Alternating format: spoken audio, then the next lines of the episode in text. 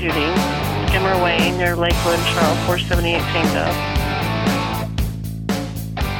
Thank you for joining us on Inside E M S. Now the always entertaining Chris Cebolero and the Ted Nugent of E M S, Kelly Grayson. Well, this is it. And once again, ladies and gentlemen, it's time to go Inside E M S, the internationally recognized Inside E M S. And here he is, the man of the hour, too sweet to be sour. And the ladies know he's the man with the power, Kelly Grayson. Kelly, how are you? I'm good, man. Are you auditioning to be a rap star? Yeah, do you like that? Actually, now, let me tell you a little bit the, about you that. You are the whitest rap star ever. I don't know. I think I'm a little like, bit darker than Eminem, I'll tell you, you that. Are, you are a honky. But but here's something. That song, or, or that's, that saying that I just hit you with was mm-hmm. one of the first rap songs that came out in nineteen seventy-nine. It was one of the first rap songs that I learned when I was growing up in New York City. And the song is called The Adventures of Super Rhymes. Uh, huh. It's it's about a seventeen-minute song, and it takes you through different uh, stories of this rapper. And uh, it's really kind of interesting. So, actually, I was a I was a rock and roll guy. The girl I was dating back then was a disco girl, and she bet me whatever it was that I couldn't learn the words to that song. So, too sweet to be sour. The ladies know I have the power. You go, girl. There you go, man. There you go. So, Kelly, you know, I think that uh, we've kind of missed our clinical issues there for a few weeks, and I think today we're going to dedicate our show to the clinical issue, and uh, why don't you go ahead and let the uh, folks out there know what we're going to talk about. I think we, we should discuss pre-hospital ultrasound. Is it is it useful? Is it an expensive boondoggle? Is it a, a, a solution in search of a problem? Um, and we'll uh, we'll get into it, discuss what you think. Yeah, so I, I think that this is going to be really interesting. Now, one of the things that as we start to grow as a career field, we're starting to see more and more diagnostic uh, equipment uh-huh. in the field. We're starting to really kind of come into our own definition of E M S. Now, you know as well as I do, Kelly, over the past couple decades, anything that we've ever wanted, it seemed that it always has, has come out of the hospital, and we've waited for them to say, hey, E M S, why don't you try this? But then mm-hmm. over the past uh, six or seven years, we've now started to see a transition with things like capnography. We've started to see a transition into, into these other diagnostic tools that we're using in the field uh-huh. that now the tail is starting to wag the dog, and E M S is really starting to say, you know what, we're not bound by any specific uh, product that they're using in the hospital, and we certainly can use this in our own career fields. And yeah. I'd be interested to know what you, what you think about that. Well, you know, I, I've long said, I've said it here in the podcast, I've said it in my writing, that uh, uh, E M S as a profession tends to favor doodads over education. And and I was kind of, uh, I won't say anti-technology, but I was I was highly skeptical of many of the new devices, um, you know, aimed at pre-hospital care. Because, I, I and I still believe this, that the device manufacturers know their target market very well. And they know that if you can sell Uh, an E M S system, uh, a cool new toy, uh, they'll much favor that over increasing educational standards. Um, so we have a whole bunch of uh, new toys coming onto the market uh, and still lag behind in in the uh, in the critical thinking on, on how to apply the results of those new toys. But I'm coming around because I'm I honestly, you know, I, I don't think it, you can be wrong by knowing more about your patient and knowing more about uh, what's going on inside. Um, so I'm kind of warming up to video laryngoscopy, and, and it looks like, uh, given all the the potential uses of pre-hospital ultrasound, particularly if we can get the price down to where it's uh, affordable, um, and, and we're almost there at this point, uh, this looks like it might be one of the, uh, this looks like it may be the, the next big wave of, of diagnostics, and uh, has the potential to really transform the way we assess and, and treat patients in the field. So are, are you, uh, um, do you think that this is a good move for us to move, that E M S should move to using ultrasound in the field? Yeah, yeah, I think so. Uh, yeah, I'll, I'll confess that the, my knowledge of ultrasound and, until recent weeks has been limited to, uh, you know, the, the benefits of a, a FAST exam, uh, the pre-hospital focused abdominal Uh, sonography for trauma, um, and and how we could use it to at least uh, rule out uh, free abdominal fluid uh, and and potentially triage our patients to uh, more appropriate receiving facilities. But there are uh, a great deal of other potential uses of this, and, and once again, I'll, I'll emphasize, ultrasonography winds up being affordable, uh, then it's going to be an excellent tool to use. And, and like anything else, uh, technology-related, the more it is, uh, the more in demand it is, the more the, the price comes down, actually.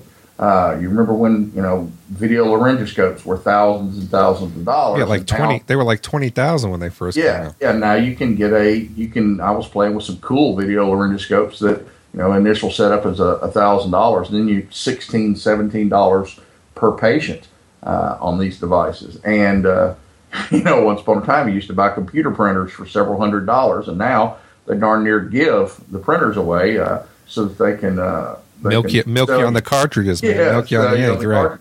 Well, and and uh, you know, glucose meters were the same way. Um, I see no reason why things like um, diagnostic uh, tools, like uh, ultrasound devices, uh, won't come down on the price as well. Of course, obviously, something as sophisticated as ultrasound, you're not going to get it down to the price of a of a glucose meter or a, or a computer printer. But um, uh, as a capital investment. Uh, for, for many E M S systems, I think uh, we're not far from making it doable right now, uh, uh, if it's not already doable. Well, certainly I think that that's an interesting thought. And, you know, I, I kind of take a little bit different spin to this. Uh-huh. Now, I'm all about um, growing the career field. I'm all about the responsibilities of the paramedic. I'm just not all about these bells and whistles. And, and maybe, mm-hmm. you know, as I, I thought about this topic, Kelly, as we were going to talk about it, I, I really kind of came up with the thought, are, are you now being a, a dinosaur? Are you now being an old school medic that you're not looking at the future to say that uh, this is something that could benefit our career field? But I got to tell you, I really don't know what place ultrasound in the field has on our Uh, throughout our daily responsibilities. And uh, I re- really would like maybe even have a little debate with you about it before we sure. get into some of the, you know, some of the uh, uh, clinical applications for ultrasound in the field. And, and this doesn't mean that I don't eventually come around and say that we need to put these on every single truck. But right now, I think the work that we have to do, we may I'm for even paring down the equipment that we keep on the ambulance rather than adding more things that are, are not going to give us the opportunity to treat the patients differently. And I think that ultrasound is one of those diagnostic tools that I'm not sure changes the way I'm able to treat a patient when I have this information. You know, and uh, so I, I'm interested to know what you think about that. Well, let me ask you this, Chris. Um, your experience pre-hospitally, what what was the majority, what setting was the majority of that experience in? Was it urban, suburban, rural, or super rural, or, or what? Most of your stuff was, was done in a city, right? Yeah, I did have I did have a brief stint um, of a couple years doing some rural E M S. And certainly in those areas, I think that you have an opportunity to uh-huh. uh, have patients in your ambulances for one, two, two and a half, three hours of transport time. But even if you did, even if you were in a rural setting, how does this help you change your focus of treatment? Well, I, wait a minute. Hang on a second. Okay. I, I'm I'm getting away from your question. So that that's the answer to my question. Is I've had a couple years in the rural area, but okay. mostly I've been in the in the urban areas. Yes, I see it being extremely beneficial to the rural providers because, as you know, um, your experience in urban E M S, uh, even advanced life support in general, is not as necessary in urban E M S uh, as it is a rural and super rural. Uh, I'm not saying that paramedics are useless in a city. I'm saying that when you can point yourself at any compass point, throw a rock and hit a hospital, um, the number and volume of, of advanced life support procedures you do kind of diminishes somewhat, or the value of them diminishes a little bit. Um, because you can give the patient a diesel bolus and get them to definitive care much quicker. Whereas a little further time assessing, stabilizing, packaging a patient in the rural setting is going to be time well spent when you're going to have the patient by yourself for the next thirty minutes to an hour or well over. Um, and, and I think pre-hospital ultrasound will fall under that same uh, thing, because when you're in, say, a super rural or frontier environment, and you're in Presidio, Texas, and the nearest trauma center is is uh, two hours away, or um, you can you can make a, a more intelligent decision about where the patient needs to go, uh, and perhaps go to a smaller, more uh, closer hospital. Um, And uh, pre-hospital ultrasound will help you make that decision. Um, you know, and well, wait, wait a second, big... wait, a, wait a okay. second, wait a second, wait a second. So let's go back to this, just this last comment you just said. Okay. So if you make the, so uh, give me a scenario here of a patient that you may want to use ultrasound on that you have to take two hours away to a, uh, maybe a trauma center or, or a, a, you know, a higher level of care type of, uh, uh, type of hospital. Okay. Well, first of all, trauma center triage criteria is it's the criteria are, are built on uh, or the, the criteria uh, factor in massive amounts of over triage. Uh, they would rather that we send many people to them that don't necessarily need their specialized care rather than miss one or two that does. Uh, and I think the reason that over triage factor is built in is because they recognize the the austerity of the pre-hospital environment and our lack of diagnostic uh, tools and acumen. Uh, so, you know, back in the day, you saw us triaging people to trauma centers based on mechanism of injury uh, and a few anatomical and physiologic criteria. And now that mechanism of injury has proven to be a, a fairly poor predictor of actual injury, um, the shift in, in triage criteria has shifted more toward uh, actual physical findings.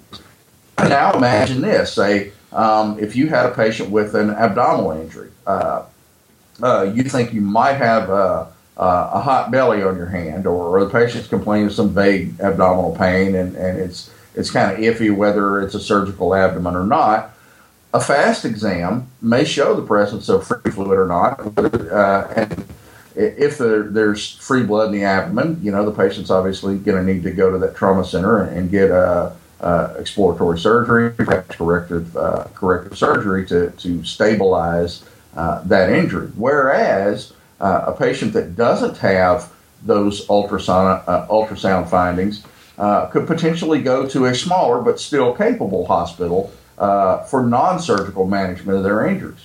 Now, that's but one example, and there are plenty of others. I'm just using the FAST exam as as. Sure. Uh, as fuel for my argument. And I think that there are plenty of other applications in in, in cardiac resuscitation, I V uh, I V placement. Um, uh, hang on, let's let's let's all get to those. Okay, but, uh, let's go ahead and use this one first with the hot belly. So, okay, you know, somebody has an injury, and uh, you know we're in the field. We've got a hospital that we would respond to, or that we would take the patient to. Hopefully, that's a little bit locally. Mm-hmm. Um, you know, when we start to talk about those bigger transport times of getting to higher d- levels of care, that's where those are going to come in. But there should be a local hospital or somebody that we're able to bring patients to locally. Now, in, in the case of someone that's having a hot belly, and depending on what the injury is, is depending mm-hmm. on the amount of blood that's going to be put into the abdominal cavity, is this a patient that we truly want to put in an ambulance and drive two hours to get them to definitive care? I don't think we'll have a viable patient by the time they get there. If we're going to take them to the local hospital, and then the determination is made with the equipment they have there that there's a hot belly, isn't it easier to get an, a, a helicopter in there and fly them back than it is now to take them by ground over two hours, three hours to a trauma center? So I think now the thought for me is, and I'm not saying you're wrong, mm-hmm. uh, you know, and that's that's a switch because usually you are, but I, uh, I think uh, uh. I think that one of the things that you have here now is you have, are we delaying definitive care because of a new piece of equipment that says they've got a hot belly, there's blood in the abdomen, we need to take them to surgery at a trauma center two hours away, whereas we could take them to a, a place that has definitive care, a higher level of care than we are, and then they can fly them to the trauma center if that's warranted, if the, the weather holds up, if uh, that's the opportunity that the patient needs to get, you know, feeling better. So again, now, I don't want this piece of equipment to change the structure of how we would deliver care in the field. Well, I, I two quibbles with uh, with that. Oh, let me hear them quibbles. Give me them quibbles. um, uh, first of all, your your definition of uh, definitive care and, and rural hospital uh, don't often uh, meet in the same sentence. Did I say definitive um, or higher level? Uh, you said definitive. Oh, did I? Okay. Uh, I meant okay. Higher level then, so you are right. Uh, quite a few of these rural hospitals have very limited capability, but you will find some small regional hospitals that have some general surgery capability. There are plenty of them out there. They're not Band-Aid stations, but still not level one trauma centers. But there's also this. How many times have we decried the use, the overuse of, of uh, air medical helicopters uh, based on things, on dubious criteria, uh, including um, getting a unit back into service quicker? We've we've decried that every time oh, a helicopter yeah. crashes, every time one goes down. I'm with you, man. Uh, for for for you know hauling a patient that could have gone by ground, we call that sort of behavior out. Right. But that is a reality in many rural E M S systems. This is quite a few of them will will fly a patient, um, uh, and the underlying reason is so they can turn their unit and get back into service quicker. Uh, but they also justify it by saying, Uh, well, you know, we don't know what's going on inside, and the quicker that patient gets to a trauma center, the better. Well, what's to say that, that something, knowing more about your patient, won't reduce the overuse of those helicopters? Um, uh, or the helicopter may, the helicopter crew may have uh, uh, ultrasound capability and, and be able to, to uh, decide which particular specialty hospital the patient needs to go to. So, but let me ask you this. I mean, so going even going back to the helicopter, that the helicopter may have the ultrasound, you know, as a, as their piece of equipment. What does it change? What does it allow you to do? And and now we're just talking about the hot belly. And and there are things that we're going to talk about here, I think, that there may be some value in. But how does it change how you're treating the patient en route to definitive care? Well, I'm glad you asked that, because you're you're still you're still looking at ultrasound as a uh, solely as a, a diagnostic tool for transport criteria. And while that is probably the low-hanging fruit, and that's the easiest thing uh, to use ultrasound for, is to, to guide your transport destination based on things like the FAST exam, there are a number of other uh, useful uh, clinical uses for ultrasound. There's, uh, for example, uh, detection of tube placement. Uh, you get an endotracheal tube in, and uh, I know that waveform capnography, quantitative waveform capnography, is still the gold standard, but even it has its limitations, particularly in low flow and low perfusion states. Uh, you you may not get a, a tube. Uh, the patient may be uh, perfusing so poorly they're just simply not putting up out enough carbon dioxide to really uh, to really detect. There's no um, better way. There's no better way to determine if you've intubated correctly than watching the tube go through the pores. Oh, horse manure! No, no, no, no, horse no. manure. I mean, every time. Stop if it. I had stop a dollar it, for Grayson. Every person who tubed the goose, who said, "I saw it go through the cords," uh, so I'd then you be a saw. Wealthy man. You know what, though? H- uh, here's the, the realization. Problem, the I, realization I, is if you uh, don't see the tube go through the cords, you've not intubated. And the people who say, I saw it go through the cords, are people that need to work on their intubation skills. But that's not that's, what we're chatting about you now. Just described, you just described a huge segment of the E M S workforce. But uh, but you, okay. we're here but, talking about best practices now. We're talking about well, best practices. Well, once again, I would say that that plenty of people who have relied on their eyeballs over the technology uh, have been burned. I agree. Uh, I agree. I've seen it. I've so, talked to people. But here's the thing as well. Are, are you saying that in the absence, or, or let me go ahead and rephrase. Uh, strike that, please. Strike that, uh, Your Honor. So if are you talking about the use of ultrasound to determine tube placement rather than one watching the tube go through, watching the tube actually go through the cords, and using capnography, which I feel, in my opinion, and I've said this, and it's not transpired this way yet, we're eventually going to move from the day that we use stethoscope placement to verify the tube is in the right spot, and we're just going to use, or we're just going to use capnography to do that because there's no better tool to figure that out. Or, or we'll use a, a video of the tube actually passing between the bolts, which is another thing that we should talk about because I don't agree with that either. But well, but are you saying to use well, ultrasound talking, as part of uh, that now? We're, add, as, we're adding as, steps. Okay. We're adding steps, as, Kelly. As part of that, the volume. Uh, The volume of diagnostic criteria you can get to confirm tube placement is the important thing, not any one particular tool. Because if you talk about any method of confirming tube placement, uh, an astute person can poke holes in that one method. You know, uh, capnography. What if it's low flow states? What if uh, um, the patient's just not putting out C O two? Uh, you're going to have false negatives. Uh, do you pull a tube based on that? What about tube? Uh, tube fogging? What about breath sounds? What about presence or absence of epigastric sounds? What about uh, watching the tube go through the cords? Or did the person intubating actually know what cords look like? Apparently not in many cases. Um, any one diagnostic tool to confirm tube placement has its flaws. But uh, in the absence of, of reliable diagnostic criteria elsewhere, something like sonography may be beneficial. But here, let me let me let me guide you toward another one. What about? Well, hang on before you do that. Okay. I I do want to touch on a component okay. that you said that. And anytime I have the opportunity to bring this up, I always love to do this. You talked about uh, tube in the goose, and um, you know, do I need to pull the tube and try intubation again?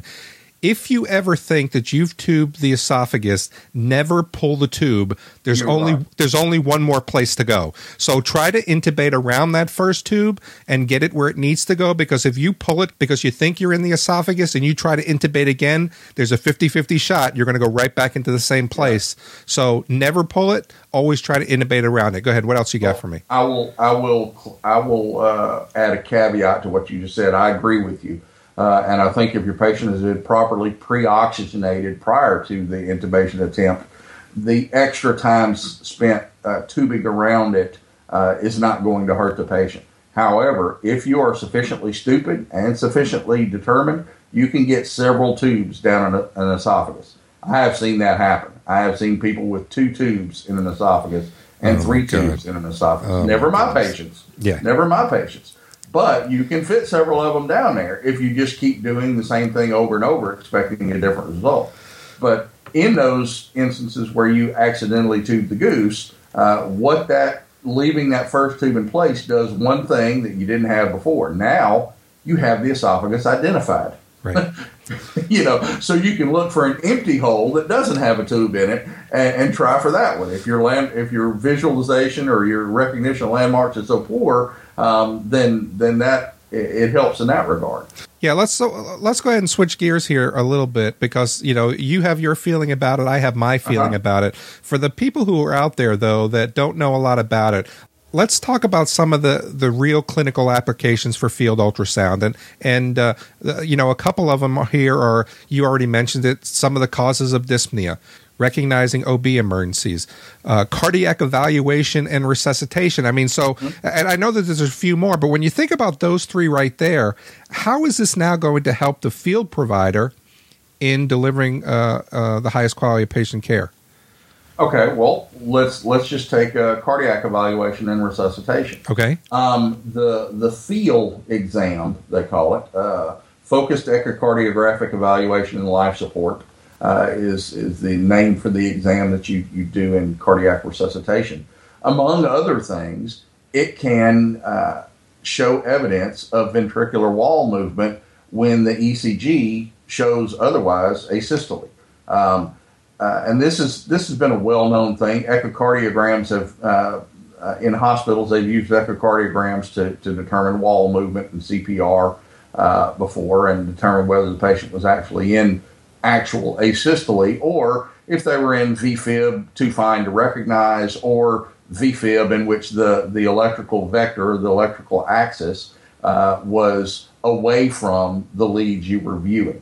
Uh, you know, back in the day, that's why we we We always confirmed the systole in three leads, uh, just so that we knew that um, that the electrical axis wasn't uh, wasn't just um, conductive electricity uh, in a horizontal plane away from what we're actually viewing. Right. And it looks like a systole, but in actuality, it's V-fib. Well, sonography helps that as well. Um, you can determine wall movement, uh, and in determining wall movement and, and in the presence of what the E C G shows as a systole, and start guiding your, your treatment toward V-fib and, and pulses V-tac instead of uh, the standard asystole treatment. Um, there, there's evidence to show that, that at least survival to hospital admission and R O S C uh, is improved by by that technique. Uh, right. There's some data that they cite there that that uh, outcomes improve, at least that short-term outcome one, and you can't have the long-term one until you have the short-term one. So uh, there's there's one possible uh, use. Uh, there's also uh, in the causes of dyspnea. We're talking about. Um, accuracy of diagnosing pulmonary edema versus C O P D uh, and that sort of thing, or uh, determining um, a pneumothorax uh, when your ears and stethoscope aren't sufficient. Uh, you, you do uh, a chest ultrasound and you look for a particular thing called lung sliding sign, uh, and it's pleural sliding uh, with chest wall movement, um, and that is usually absent in a pneumothorax.